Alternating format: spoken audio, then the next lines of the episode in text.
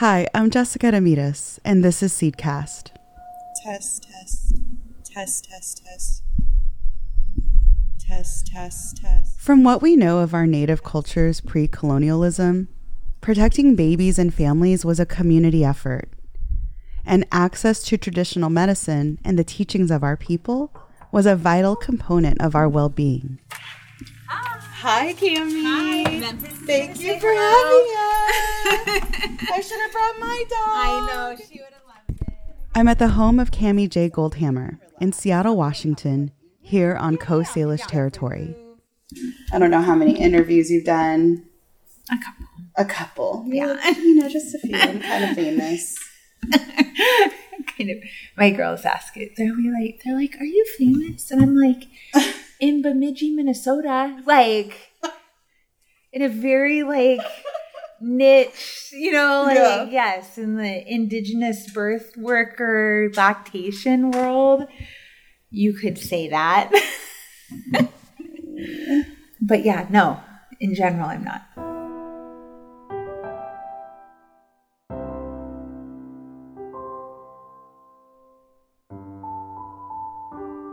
Camie has spent nearly 20 years serving urban Native families, and in 2021 co founded Hummingbird Indigenous Family Services, a nonprofit created to serve Indigenous parents and their growing families. She's a national leader on topics of racial equity, birth work, and breastfeeding reclamation. So, yeah, she's kind of famous. And I wanted to talk with her because pregnancy and becoming a parent are significant human experiences and fairly mystifying to me.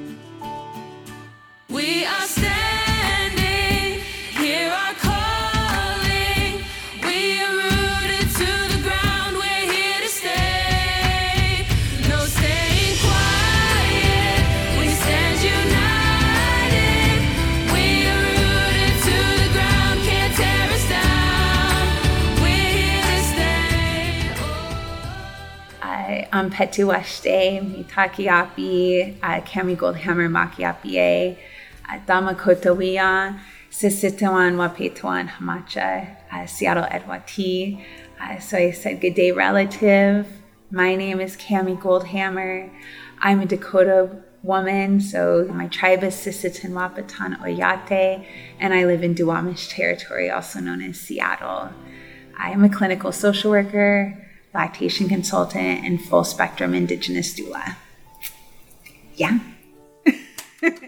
Camie is someone who I think would describe herself through her work to most anyone.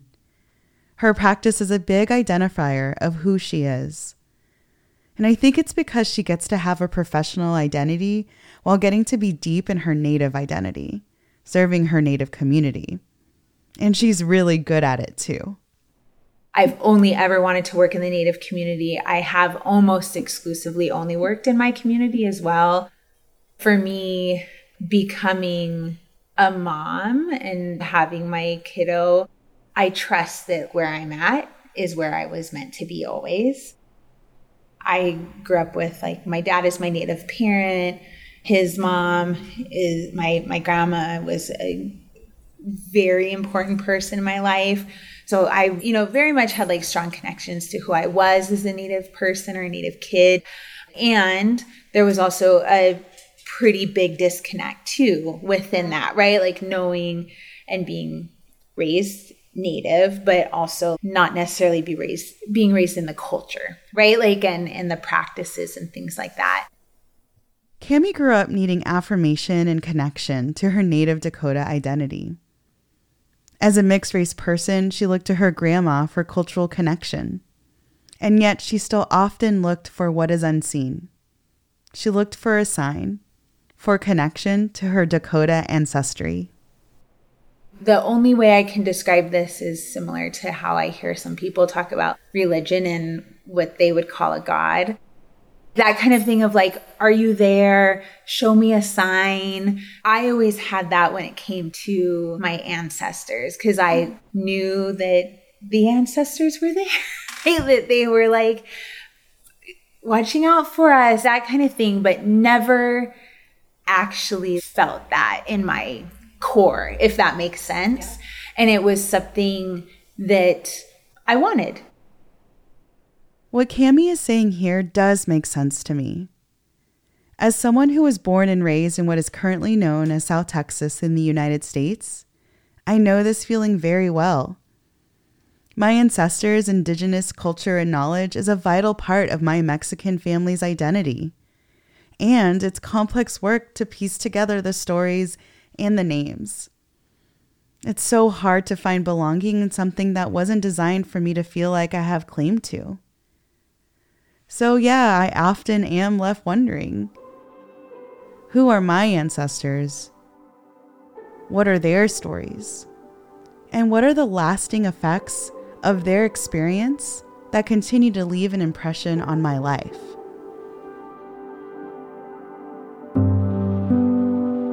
Camie shared with me a story from her Dakota teachings. I've shared this story many times, but it does kind of go back to like our Dakota teachings, which is we we believe or are taught that babies choose us. So babies are with our ancestors, they're in the stars. They're not, you know, and it's not heaven or anything like that. It's just they're they're stars and we're star people.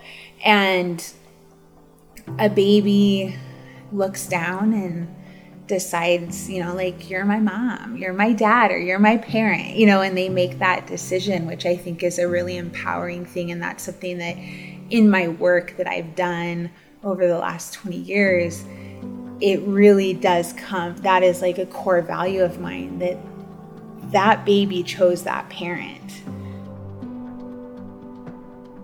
Like they had that ancestral knowledge that they were the right person for them.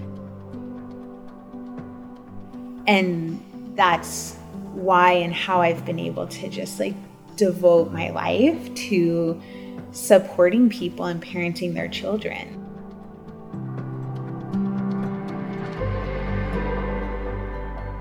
I don't know, it's just so easy for me to look at parents through their baby's eyes and see like why they pick them.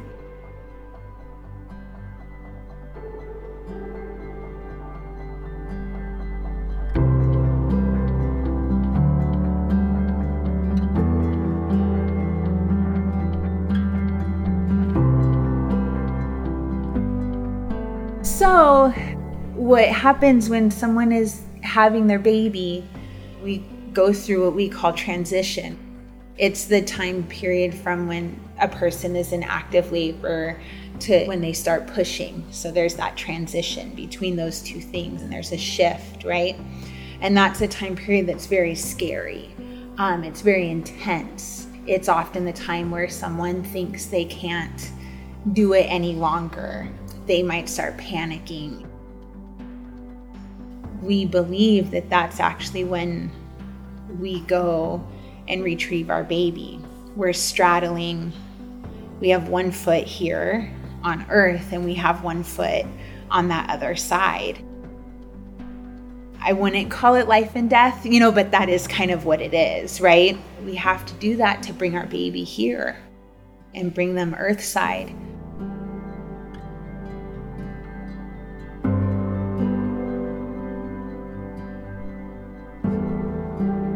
Hearing these teachings is the closest thing to magic and time travel that I've ever heard. As someone who has never given birth, hearing this story created so much awe and wonder for me. like you you must leave this earthly plane and enter another to bring your baby to this earth. This experience sounds epic, transformative, and yes, very scary. There are layers of complexity here, especially as so many people give birth in medical settings are far removed from their ancestral practices. Camie didn't have the labor that she expected, but she found another time when the ancestors were very close. I had a C section, so I never went through transition, but I had an amazing nurse who had talked to me about breastfeeding. I had really not thought about breastfeeding before. And then she said, It's time to feed your baby. And Dylan latched on to me.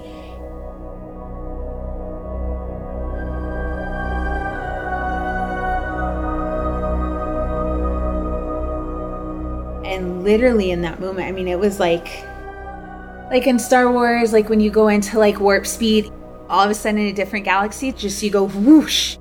And that's what happened. Like we all of a sudden we're just like in our own in our own world.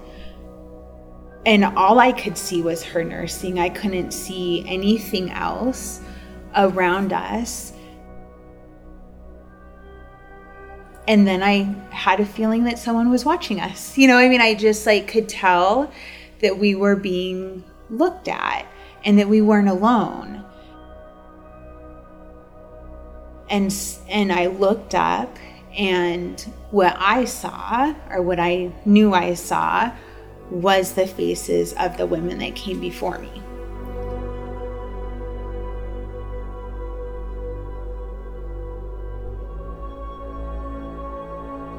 And they were like looking at us, and this was the thing is that they were smiling. And I knew in that moment that what I was doing was healing them.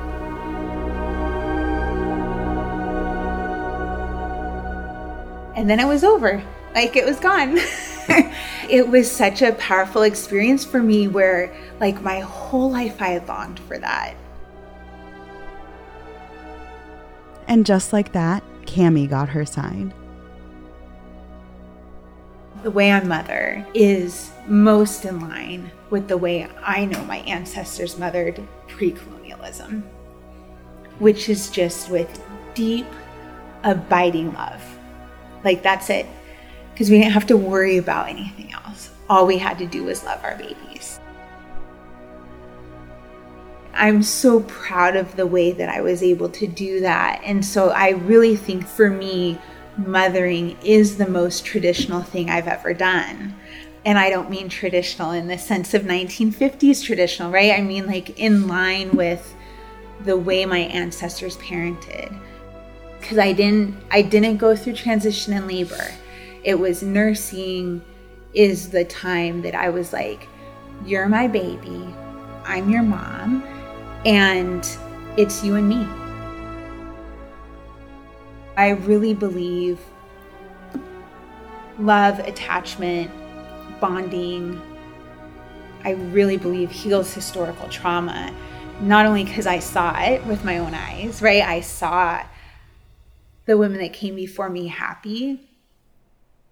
And it was finally like, okay, here's that that reclamation and that ability to say like no we're we're doing this. Like i'm a native mom. I'm raising my native babies. And that's it. No one can stop us. I wanted as many people as possible to experience that and be empowered in mm-hmm. their you know indigenous matriarchy.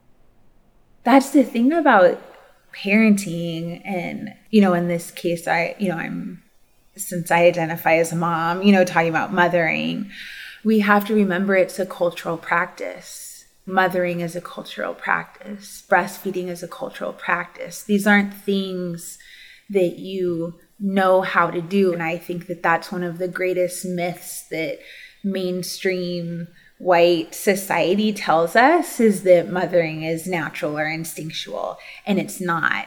Because when we look at our primate relatives that are closest to us, you know, like gorillas in captivity don't mother their babies. You know, they don't know how to. They have to like learn those things because they don't see it. What Camie says here is so important because as Indigenous people, we need to be with our own in order to know how not only to take care of ourselves, but of each other. And Camie reminds me that parents need a greater web of support to raise the little ones. For humans too, like when we think about like the world we grow up in, we don't learn how to be a mom by like giving birth to someone. We we learn it by being mothered ourselves by being around mothers, by being around aunties, you know, and I really want to like call out that role of the auntie too because it's it's such an important thing because bottom line is not everyone's path is to be a parent, right? Like that doesn't make any sense from an evolutionary perspective too, right? We need so many people to take care of babies. And my my friend Elena in Red Rock who I've learned so much from, you know, especially around traditional birth practices. Red Rock did a fatherhood panel a couple months ago because he grew up traditional and so has a lot of those teachings. And he's the one who shared like the only role of a parent traditionally was to love your child. That's it. He's like it's the aunties and the uncles and the grandparents that were responsible for the discipline the teachings the you know like all of those other things. The parents only were there to love their baby and that makes so much sense to me. But when we look at a traditional community or pre colonial times where that was possible, but now we're all live all over the place. Even if we live near a family, they might not be healthy. They might not be someone that we want to be a part of our daily life, be someone that we can send our kid to learn things from. I mean, there's just so much. We live hundreds of miles, thousands of miles away. And that was all intentional, right? The, the US government, speaking, you know, specifically about the US, but we know that colonial governments have replicated these policies all over the world. But the purpose has always been to disrupt the family. Most of us are not on our traditional homeland. We have so many people in the urban areas that are just so disconnected for lots of reasons. All of it intentional, though. That changes everything. So, what does it mean for Indigenous and Native people who are living in the diaspora, who are not living on their traditional territories, who are not living close to their people? I think it means we are forced to work extra hard to raise our babies with the love, care, and intention we know they deserve knowing the distractions and violence of a world that surrounds us is omnipresent. But what Camie is doing, her birth work practice and leadership, is a response to the environment that is attempting to disrupt the family. Hummingbird Indigenous Family Services is a nonprofit that I co founded with several Indigenous doulas. And we have our Birth Keeper program, which is our doula program we are trying to separate from that word doula too, because it doesn't necessarily align with who we are as Indigenous people and as Indigenous birth keepers, which is what we use. But we still use the term doula because that's what a lot of people recognize as the term to use when you're talking about supporting people having babies or providing non medical support to people having babies for me, like the birth keeper program and the role that we play in supporting our families having babies is unique to every individual. We have some people who want an Indigenous doula because they just want an Indigenous doula. They just want someone else that might look like them, that has a shared experience, it just means something to have someone from your community in that space. And then we have folks that are maybe reconnecting, like, you know, they know they're native, but they didn't necessarily like grow up in that culture and they're longing for that. Becoming a parent is definitely a time that opens people up.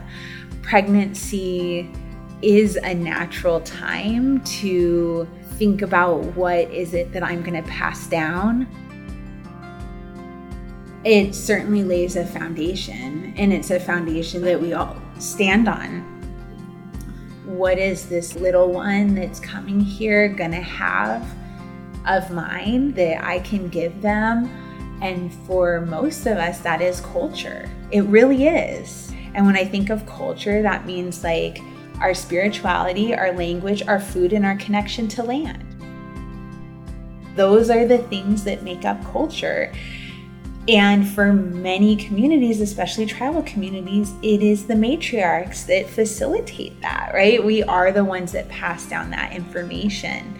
And so I think about those first years, you know, of a baby being born into a home where their parent was loved and supported and safe,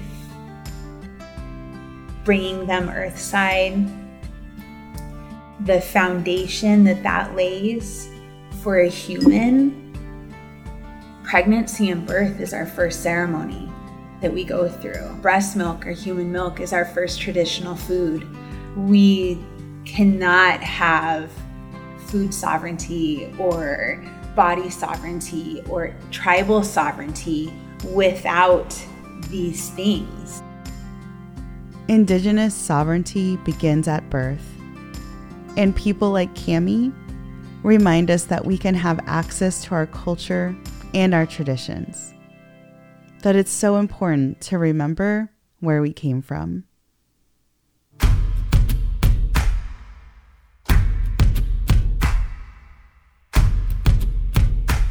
This episode was produced by me, Jessica Ramirez, and mixed by Ha'aheo Auwae-Dekker, with story editing by Julie Keck.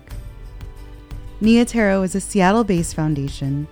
We are both Indigenous and non Indigenous peoples, with the mission to secure Indigenous guardianship for all vital ecosystems. That means we provide support to Indigenous peoples globally who are protecting their homelands from colonization and destruction. Their practices are one of our best guides for making Earth livable for generations to come. Here at Seedcast, our guests represent themselves. They don't necessarily reflect the views of Nia Tero. We honor their lived experiences and honest perspectives. You can learn more about Seedcast and about our work at niatero.org. And don't forget, Seedcast is now on Instagram. Visit us at niatero underscore seedcast and please, please share with your friends. The executive producer of Seedcast is Tracy Rector. The senior producer is Jenny Asarnow. Seedcast producers are Julie Keck, Stina Hamlin, and me, Jessica Ramirez, with additional support from Ha'aheo Auwae-Dekker. Fact checking by Roman Lee Johnson, Nia Tero social media by Nancy Kelsey, transcripts by Sharon Arnold. Seedcast graphics by Cindy Shishili. Seedcast theme song is Rooted by Mia Kami. I'm your host, Jessica Ramirez, and we look forward to sharing more stories with you all very soon. Like the wind, we still move. Like the waves, we rise high. Like the sun, we never die. No staying quiet.